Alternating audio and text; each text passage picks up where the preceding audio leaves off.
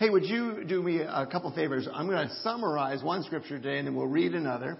While our worship team finds their places, would you open your Bibles just for a second to uh, the book of First Samuel? And there's actually three chapters that I want to hint at here, but I'm going to, I want you just to see them and to see where they are so later on you can return to them if you would like to. So we have the Pentateuch there, and we have Joshua, Judges, and Ruth, um, these historical books in there, and then we have First Samuel. First Samuel. I just want to point out to you the first three chapters is this amazing story that we're familiar with because um, when we looked at the life of Mary at the Christmas season and we looked at the, the Magnificat, the Song of Mary, do you remember me saying this song is word for word with one sentence exception the, the song of another woman who'd gone before Mary? maybe, maybe a thousand years before the time of Christ. And her name was Hannah. And, and the story of Hannah encompasses the first three chapters. That's why I'm not going to actually read it to you. But I just want to remind, it, remind you of it this morning, and then we'll accent some parts of that story uh, as a part of our opening of God's Word today. Hannah was uh, married to a man named Elkanah, and, and in, a, in a challenging and difficult circumstance, she wasn't his only wife. And, and, uh, and to make things worse, Hannah was childless in a culture where you were measured by your children. Uh, and, and before we are too quick to judge that culture, that to a certain extent we still play into that sometimes, don't we? Uh, and, and, but to not have children in that culture was, was anathema, not only in the sense of, of her sense of relationship uh, as, a, as a young woman, but especially later on when, when she was old. If her husband passed away, she had no heritage at all with no children. And to make matters worse, uh, Elkanah's other wife, Peninnah, had, had many children. And, and, and that's just got to be so hard. When you can't have children, and, and right there in your household is a woman who's having all kinds of children.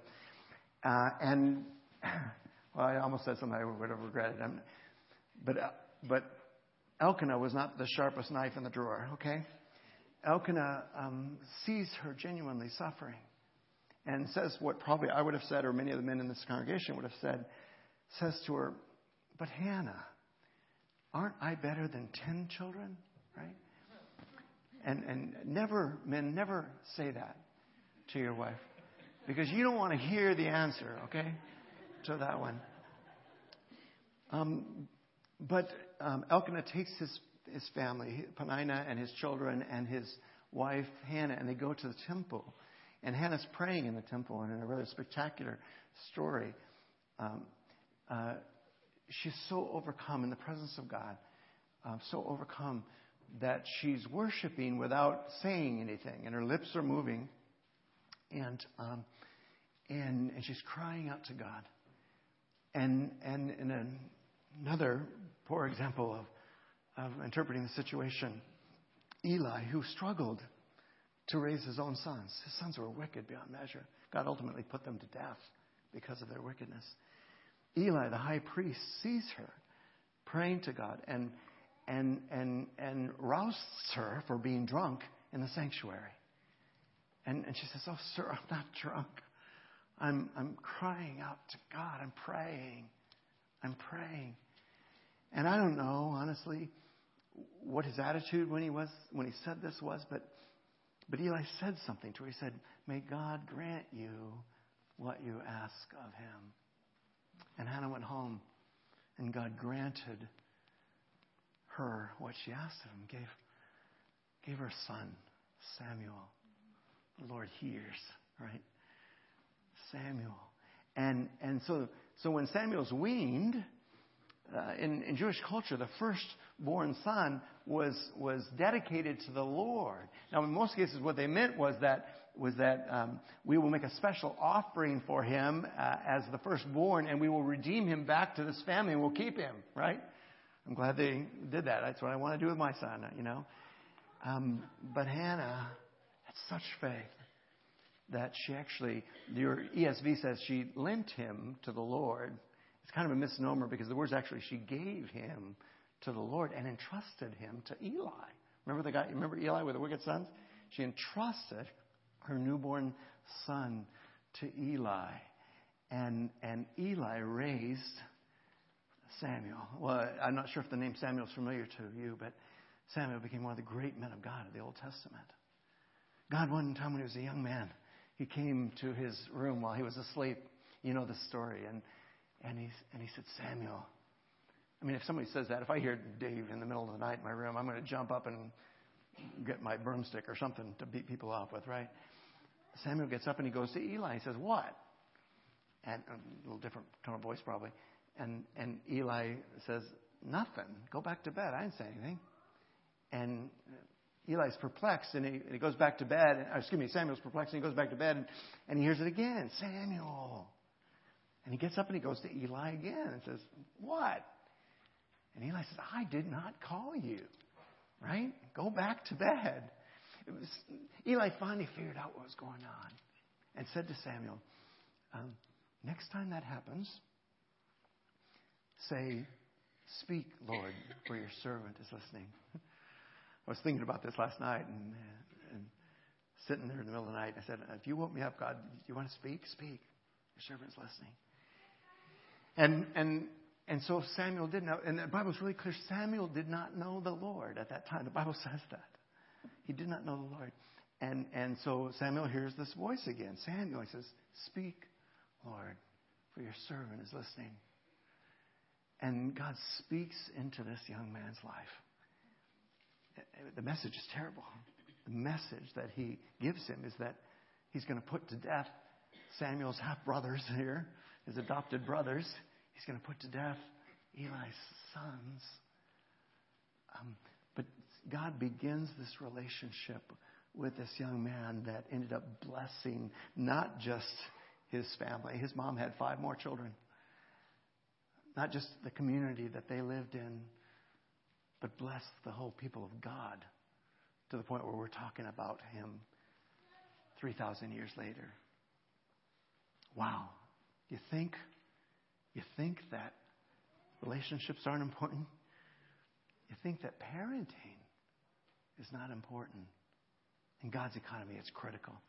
Let me uh, take us back one more time to another passage. This is back in Deuteronomy, Genesis, Exodus, Leviticus, Numbers, the fifth book of the Bible and the, and the fifth book of the Torah is Deuteronomy. And our, our passage we've been working on is um, in Deuteronomy chapter 6.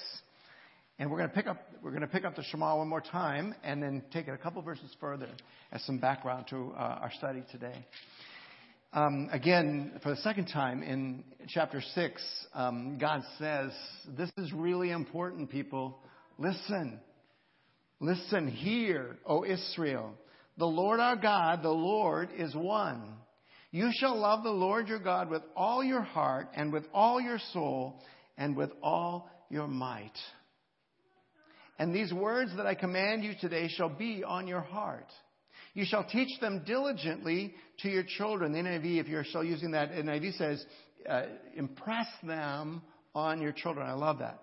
You shall teach them diligently to your children and shall talk of them when you sit in your house and when you walk on the way, when you lie down and when you rise.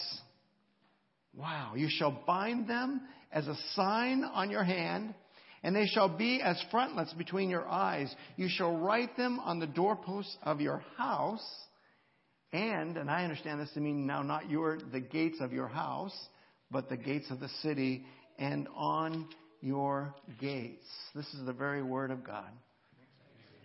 Wow, wow. Uh, what a privilege to be able to come and explore together the amazing influence that God gives us over each other and over other people. We're celebrating that together throughout this soul shaping uh, um, series that we're doing. But today, especially, I want to anchor ourselves in this parenting. Now, I beg you, immediately some of you are going to want to check out because you're saying a couple of things. One is that I'm not a parent, and it's a very painful discussion. And, uh, and that's why I love the story of, of Samuel because it was very painful for her. But God was moving even in the midst of her pain. Others of us would say, uh, I've been there and done that. And, and, and I've raised my kids and now my job is over, right? How did that work for you? Right? Because when they were 18, all of a sudden they just became fully mature adults and took care of themselves, right? And you never had any more problems, right? Um, or, or, you know, they had children, right? And remember the sins of the fathers are cast down on the children to the third and fourth generations, to our grandchildren and our great grandchildren, but righteousness to thousands or, or possibly to a thousand generations. So this job is not done, right? This job is not done. And my only fear is that if you, as Karen and I were for several years, you're in that place where you can't have children, it's, uh, and it's so painful for you to think about this, to talk about this. That's why I want you to, to understand God understands. And He hears your cry. And the story's not done yet. The story is not over. So I pray for God's grace to allow you to interact with His Word, to grow through it, even though I know this might be a very painful thing for you. Well, let me just start by celebrating something with you. My first point here is to say nobody has more potential to influence your child than you do. Nobody has more potential to influence your child than you do. I know that it's incredibly intimidating job. I remember with each of my children when, when they were born, or I remember with, with Chelsea girl, and I never do this without asking them, but I never ask them, so they're used to it. But I, I thought, great Scott, they're letting me take this kid out of this hospital. They're crazy. They don't know what they're doing, right? And we got on a ferry with her, and and, and of course, looking. This is the same ferry we'd come on over two days earlier, and a thousand people were looking down on us. This lady in labor on a ferry at five o'clock in the morning, and and now we're saying, look what I got. this is pretty cool. This is pretty cool. You know the one that really come to mind last night as I was thinking about this was um, the other child that's going to punch me out, Madeline. When she was born um, almost 16 years ago, um, it was by C-section, so Karen was taken off uh, to um, to find healing on her own, and, and and they let me come into the little incubator where Madeline was, and she was lying there on the on the thing. She looked so alone, you know. And I'm thinking, oh, God, what do I do? There's so there's plastic between me and her, you know, and and I found, I found a way to stick my hand under the, the plastic, and I'm not sure if I was supposed to or not, but nobody was around. And, and, and, and, and I don't know that Madeline knew what she was doing, but I kind of weaseled my hand into her hand, you know, and she didn't know what to do with this. And, and her eyes weren't open, but it seemed like just for a minute that one eye kind of went like this, you know. And I'm sure she, I'm imagining it, but she kind of looked at me, and then, and then she just kind of lifted her head and looked up. And I just kind of imagined she's saying, Oh, God, is this the guy that I'm stuck with the rest of my life? what were you thinking? You know? Um, and I'm thinking, oh, God, don't let me mess this up. This is important. I know it's important. Don't let me mess this up. This is really important. But our culture says that, that you don't influence your children, or that you shouldn't influence your children, or that you should entrust them to myriad other resources or agencies or institutions to do what nobody else can do. And I just want to affirm again the powerful witness of all of Scripture that nobody has more potential to influence your child than you do. Don't, don't give up. Don't abdicate. No matter where you are this moment, don't give up. You're still a primary influence. But more than, more than this, this, this relationship is God designed. This parent child relationship is the most powerful relationship on the planet. Am I making that up? Right? We got a kid in, in, in Spain right now. It's killing me. What is that? What is that? Right? He's, this is what was supposed to happen. He's supposed to grow up and, and move away and go out and have adventures, right? And, and the parent in me is going, I can't protect him over there. Right? This, this powerful relationship is, is powerful because it establishes the DNA for every other relationship that we have. And what's my justification for that? God chose to use this imagery. God is spirit, right? He doesn't have a, right hand. Those scripture says, "My right hand upholds you." You know, he, he is spirit, but he chose this incarnate image of humanity and especially of a parent, of a father, because that relationship establishes the DNA of every other kind of relationship that we experience. Now, here's the problem. Some of us were, were raised in wonderful homes with loving, intentional parents. We knew that they weren't perfect. We're not confusing them with God. Um, and, and still, some things that were painful happen. But in general, they set us up well. They gave us a, a foundation where, where we could have interrelate with other people, have people skills where, where we could deal with our problems. And others of us didn't grow up in those kinds of homes. We didn't have that experience at all. If there was somebody even physically present, they weren't necessarily emotionally present. And at worst, they were beyond present, they were abusive. And that has impacted your life as well both of those, the negative and the positive, affirm again that that's the importance of parenting. Now, I got some great news, and you heard me say this before, and I say it kind of a cheesy way, but I'm going to do it again. It's, it's bumper sticker theology, I know, but it's never too late to have a happy childhood.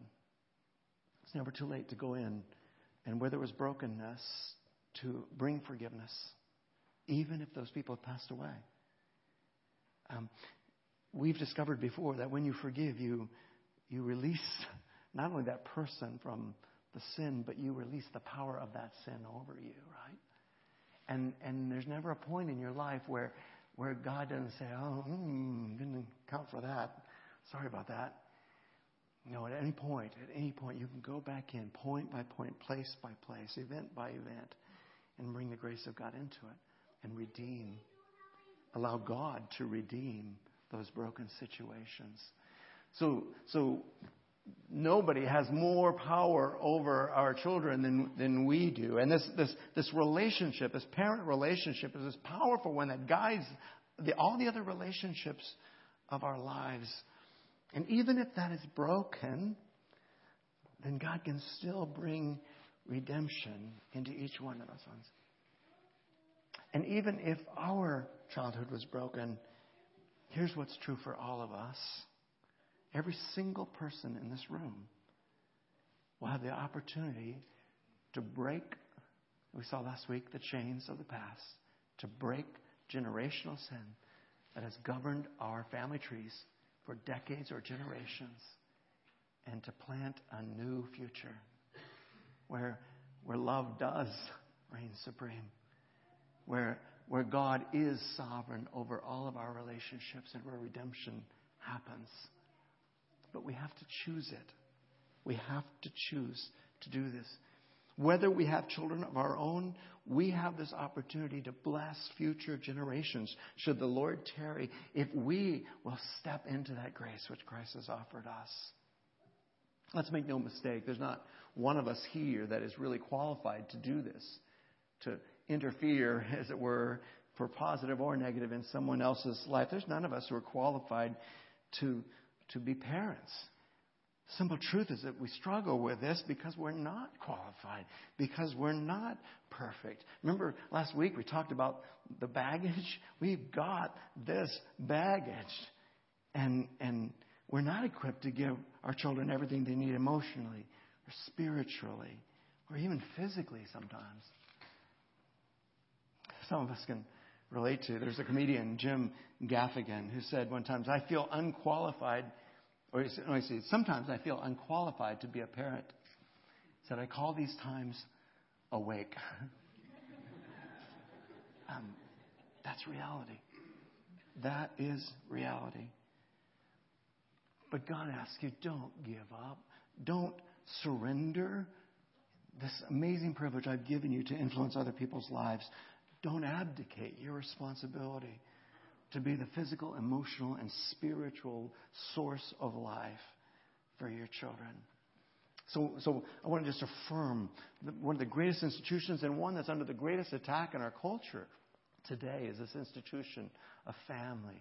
And, and yeah, we can fight politically and, and, and try and get bills passed and all those kinds of things to try and protect something. But the greatest, the greatest tool is just to live it just to do it, just to put God's word into practice. Why? Because it's so winsome. When you see that health and wholeness, it's so winsome that people say, What is the deal with you? And, and we're quick to say, It's not with me at all. God loves me so much that, that He not only dealt with my brokenness, but gives me a path to walk on to bless my children as well. But, so I just want to celebrate for a second. You have everything you need to be God's man or woman, to influence your children and other generations, other people's children, for, for the grace of God. I can't tell you, was it? Oh, it was two weeks ago. I'm losing my mind how long ago it was, but I'd asked some of the men of uh, of Olivet to just pray for my son before he went off, and and Karen came up and put her hand on my back as we were praying, and and I, I just was so blessed by the prayers of those men who just surrounded me. And these are men that loved him uh, when from, from that, remember that night he was in the Christmas stocking, you know, uh, to, to um, now this fully grown man. Here's the deal you are the most powerful influence over your children that the world has ever seen.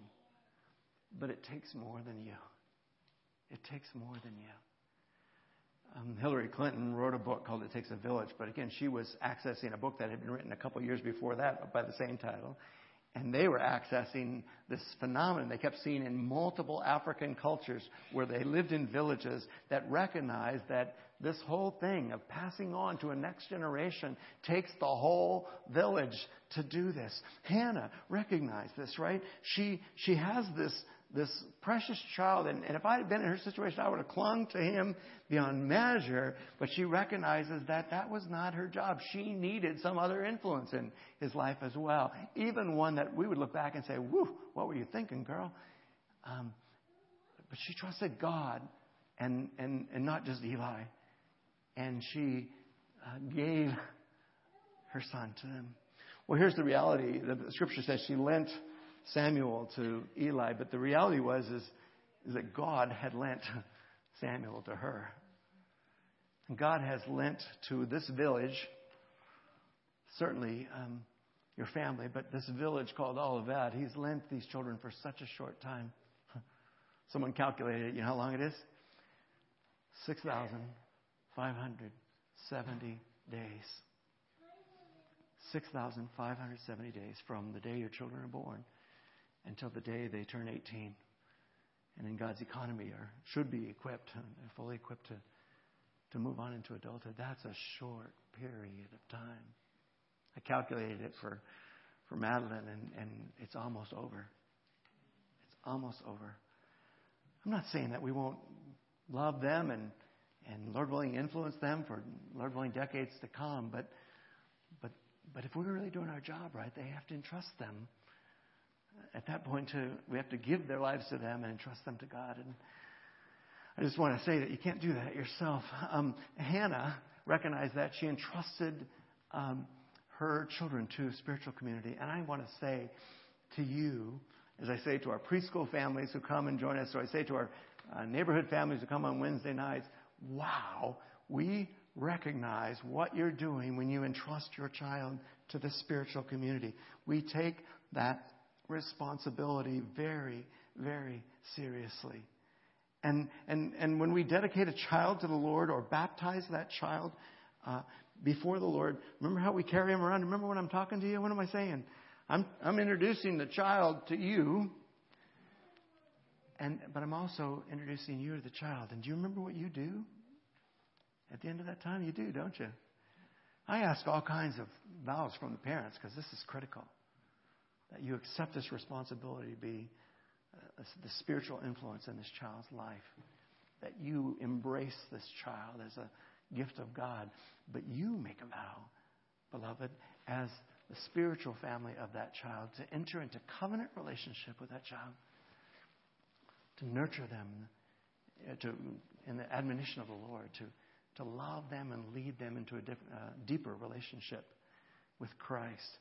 So, so I don't want to minimize this influence of, of the parent over their children, but I want to recognize that you're not alone. And some of you courageously have embraced that. At at times when, when, when you desperately needed someone to love you and to surround you, you embraced the larger body of Christ. And I celebrate that. I celebrate that.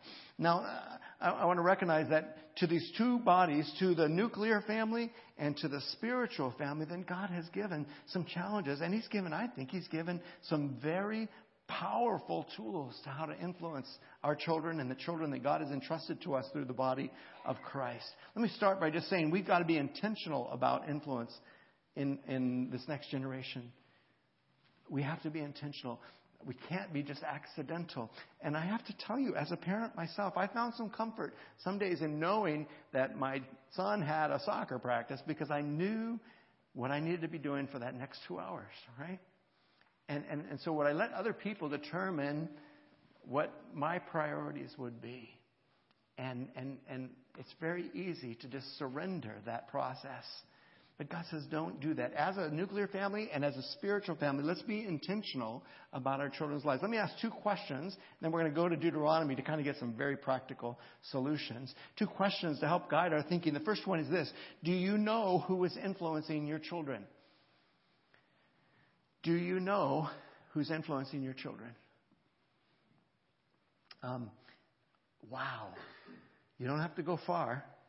You're thinking, well, I check Facebook on a regular basis. Um, great. Your children aren't on Facebook anymore, right?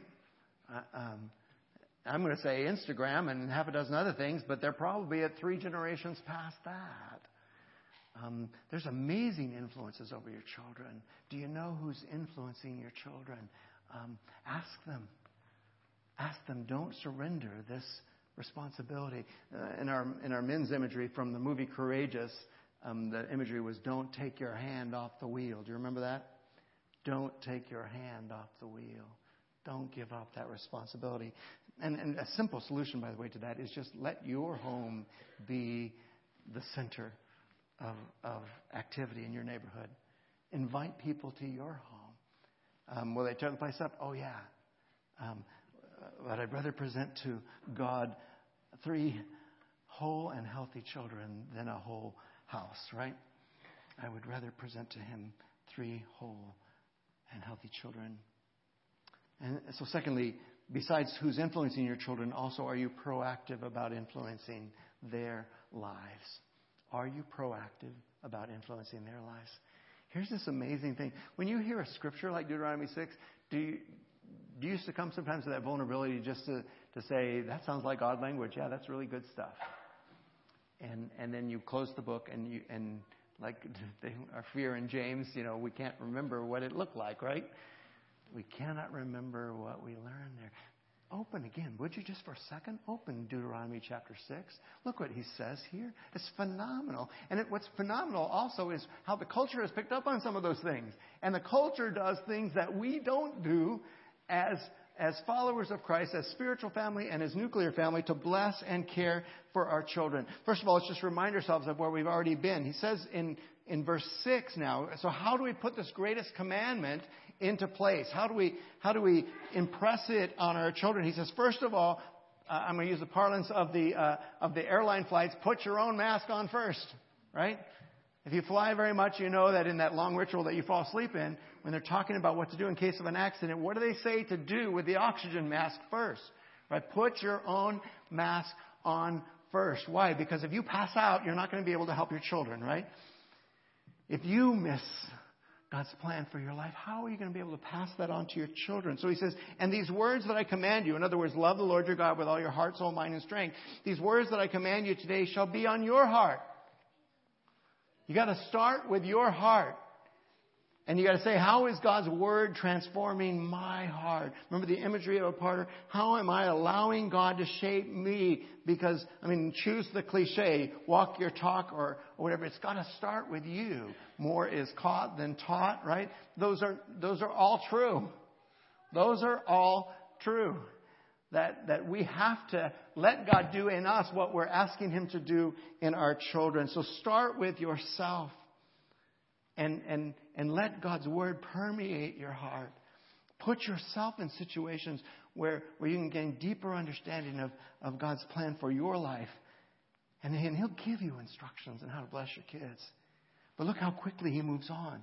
So knowing that we are going to dedicate ourselves to letting ourselves be molded and shaped by God, look at this. You shall, uh, in NIV, impress them on your children, or probably more literally, you shall teach them diligently to your children.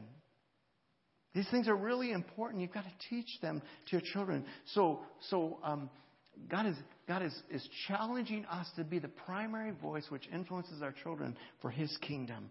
How do we do that? And, and this is where you, you think it, this is just poetic repetition, right? No, He's giving you a blow by blow description of how you can do this.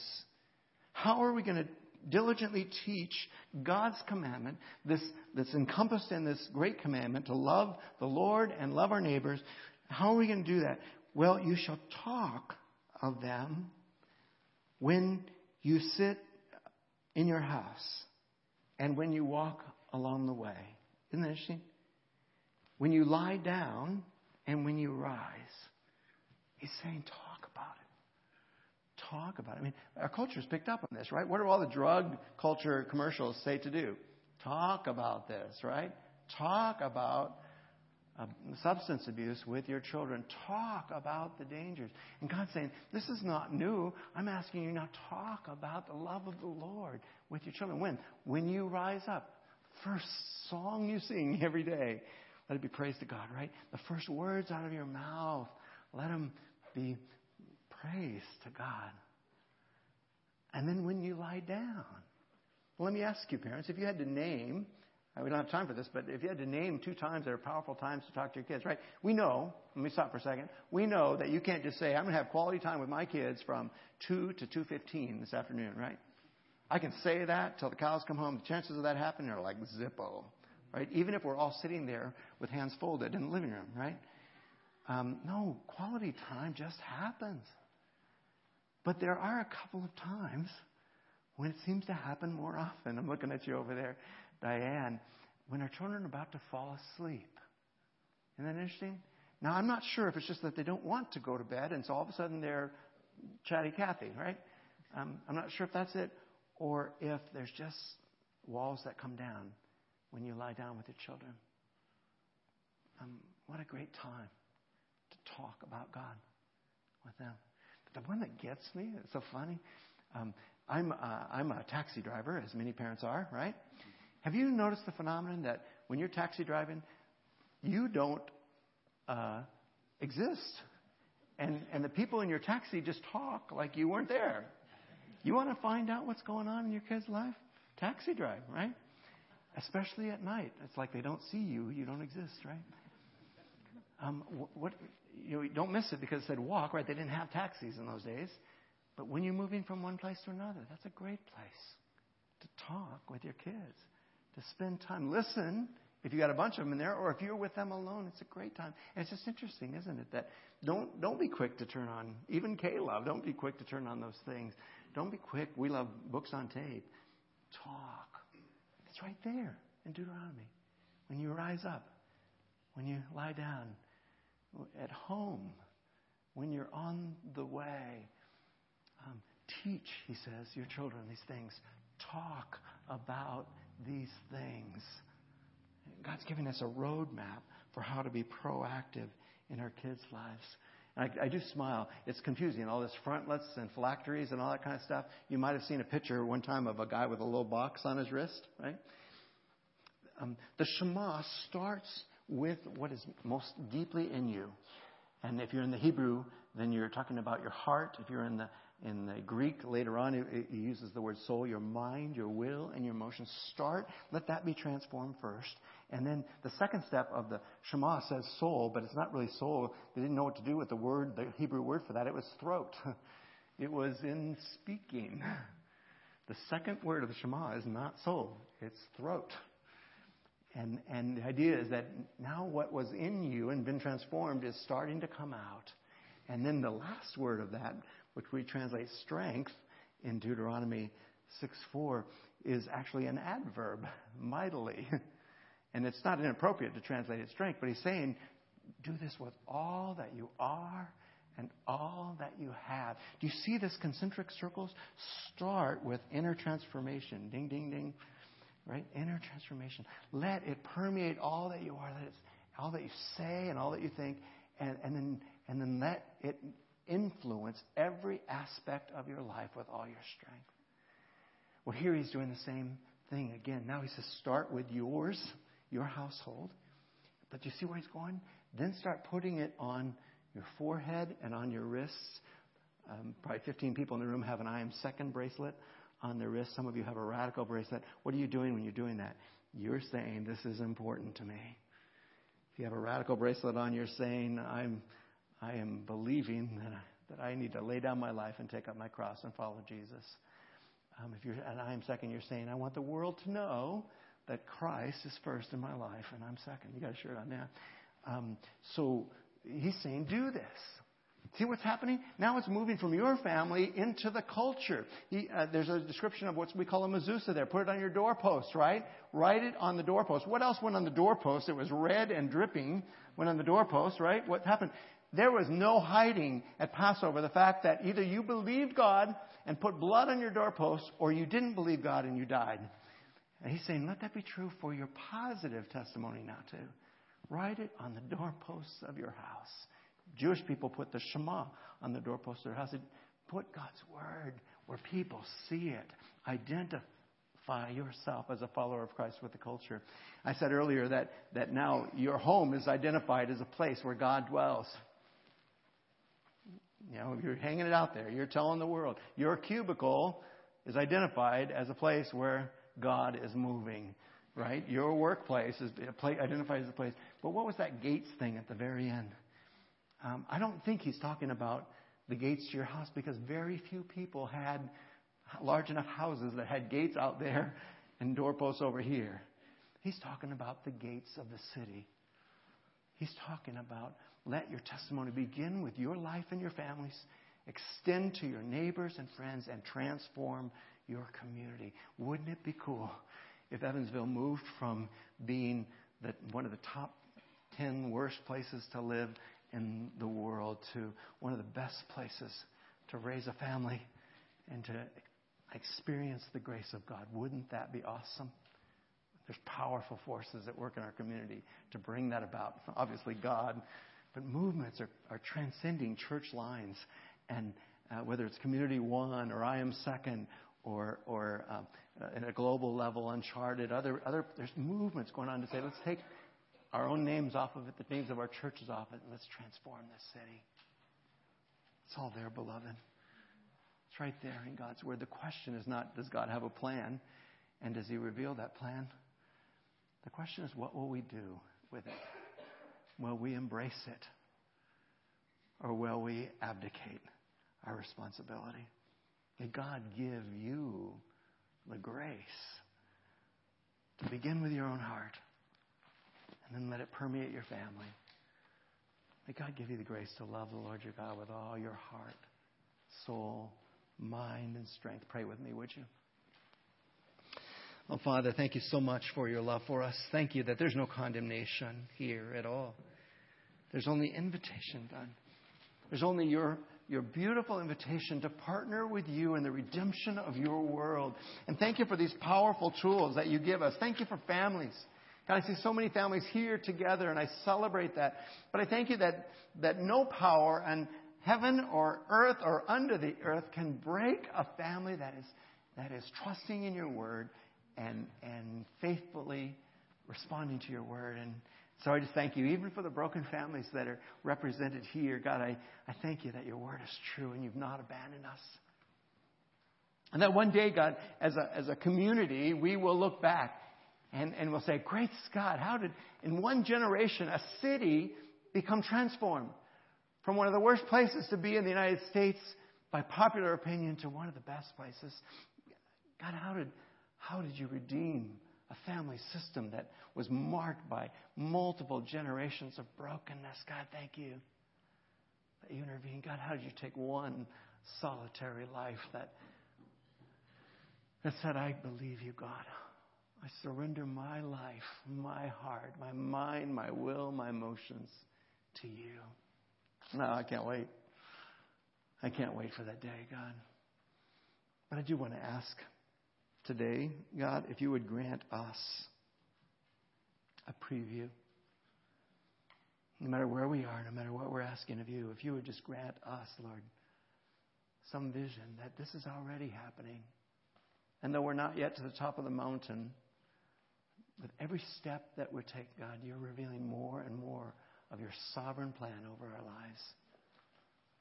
God, grant us today a vision of what life can be like surrendered to you, what our families can be like surrendered to you, what our faith community can be like, what our city can be like.